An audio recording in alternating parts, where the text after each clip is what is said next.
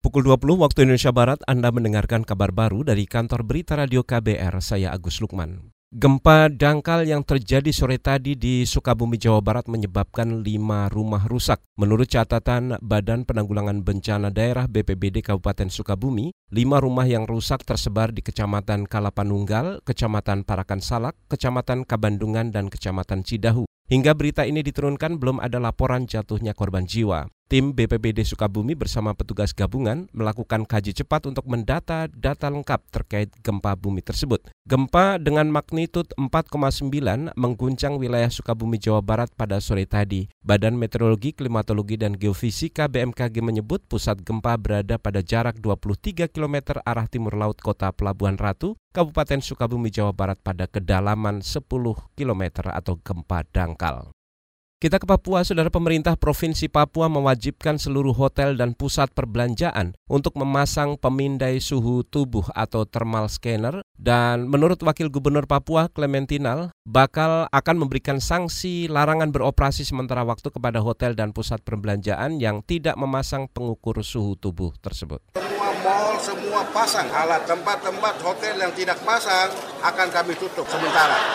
Tidak boleh beroperasi. Itu tadi Wakil Gubernur Papua Clementinal. Selain mewajibkan pemasangan alat pemindai suhu tubuh atau thermal scanner, Wakil Gubernur Papua Clementinal juga mengatakan telah membentuk satuan tugas pencegahan penyebaran virus corona. Satgas bertugas memantau fasilitas umum dan memberikan informasi kepada masyarakat mengenai penyebaran virus corona.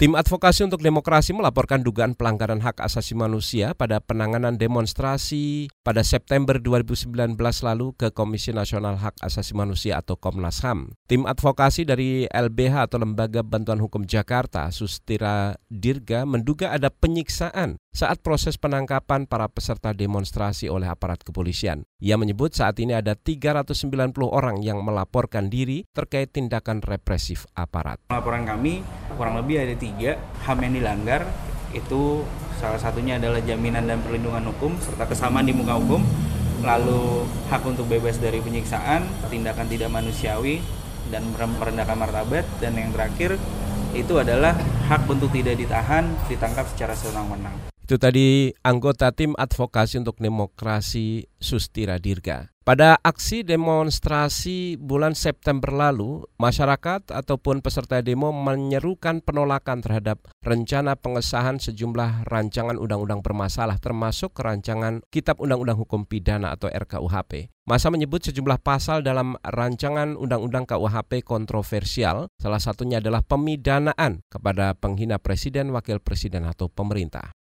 Kementerian Agraria dan Tata Ruang menyebut parkir ojek online di pinggir jalan mengganggu tata ruang perkotaan. Direktur Jenderal Tata Ruang di Kementerian Agraria Abdul Kamar Zuki mengatakan maraknya ojek online harus diimbangi dengan pembuatan pangkalan. Ini menjadi solusi agar pengemudi tidak memakir kendaraan di badan jalan. Ini emang mengganggu ya, parkirnya maksudnya kan yang sudah di mana-mana tuh di dekat ke stadion apa stasiun dan lain-lain itu memang sebetulnya kalau ini sebenarnya perlakuannya dengan tempat parkir parkir kendaraan apa bermotor terminal dan lain ya. Di rancangan detail tata ruang kita memang baru dikenal namanya terminal. Ya terminal. Kalau parkir tuh dia ma masuk di dalam bangunan gedung. Jadi gedung itu ada parkirnya dia masuk di sana. Tidak ada kita ma apa mengeluarkan mengidentifikasi khusus parkir. Direktur Jenderal Tata Ruang Kementerian Agraria Abdul Kamarzuki mendorong penataan tempat parkir para ojek online di terminal-terminal ataupun stasiun ditata lebih tertib lagi karena harus ada penataan dan penertiban khususnya di ibu kota Jakarta.